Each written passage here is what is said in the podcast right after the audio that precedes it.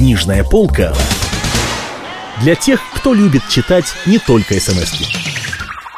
Василий Аксенов. Остров Крым. У микрофона Кирилл Кальян. Он думал весь остаток дня об этом любопытном эпизоде. Именно так он решил обозначить его своей жене, когда придет время пошушукаться. Любопытный эпизод.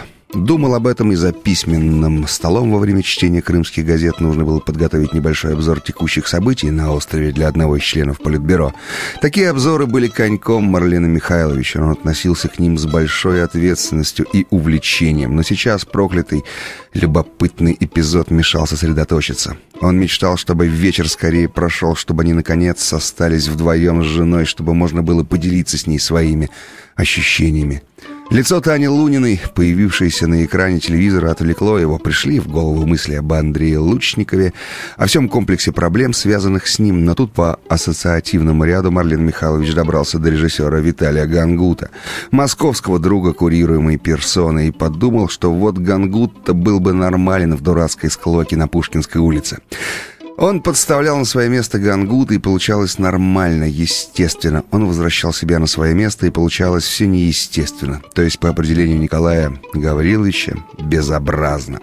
Как всегда, на ночь глядя, и как всегда, ни с того ни с сего позвонил старший сын от первого брака Дмитрий. Этот 20-летний парень был, что называется, отрезанный ломоть, солист полуподпольной джаз-рок-группы C2H5OH.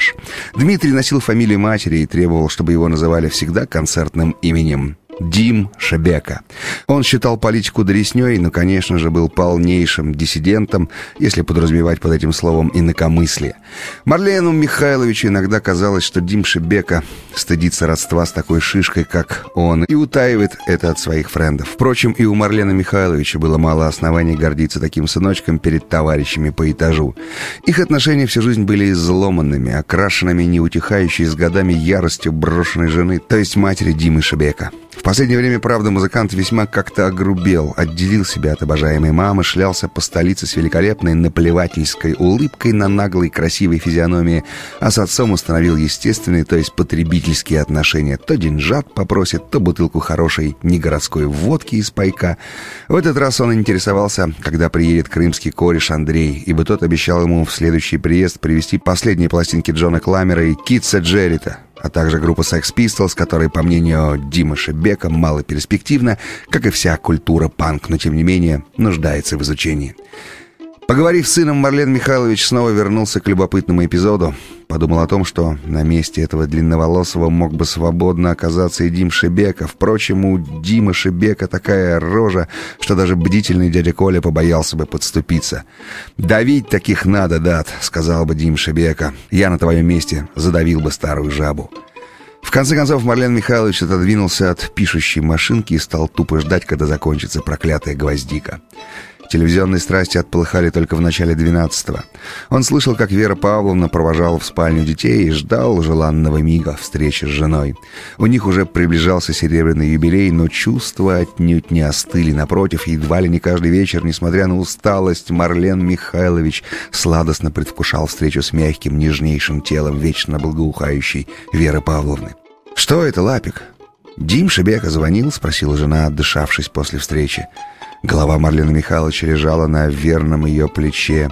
Вот мир и милый, и мирный, понятый в каждом квадратном сантиметре кожи, мир его жены, пригожие холмы и долины. Так бы и жил в нем, так бы и не выходил никогда в смутные пространства внешней политики. «Знаешь, моя кисонька, сегодня со мной в городе случился любопытный эпизод». Еле слышно прошептал он, и она, поняв, что речь идет о важном, не повторила своего вопроса о звонке, а приготовилась слушать. «Что ж, Марлен», — сказала она, когда рассказ, вернее, весьма обстоятельный обзор кузенковских ощущений, цепляющихся за внешнюю пустяковость событий, был закончен. «Вот что я думаю, Марлен.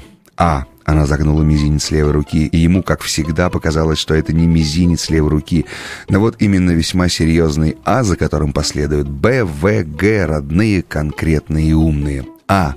Тебе не нужно было влезать в эту потасовку, то есть не следовало обращать на нее внимание. Б. Раз уж ты обратил на это внимание, то тебе следовало бы вступиться, и ты правильно сделал, что вступился. В. Вступившись, Лапик, ты вел себя идеально, как человек с высоким нравственным потенциалом, и вопрос только в том, правильно ли ты закончил этот любопытный эпизод, то есть нужно ли было называть старика грязным стукачом, и, наконец, Г. Темный страх, который ты испытал под взглядом дяди Коли, вот что мне представляется самым существенным. Ведь мы-то знаем с тобой, Марлуша, какой прозрачный этот страх и где его корни.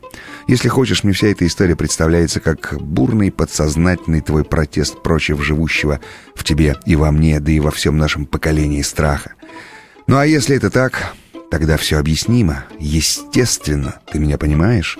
Что касается возможного доноса со стороны припадочного старика, то это Вера Павловна отмахнула пятый пункт своих размышлений, всей кисти руки, легко и небрежно, как бы не желая для такой чепухи и пальчика загибать.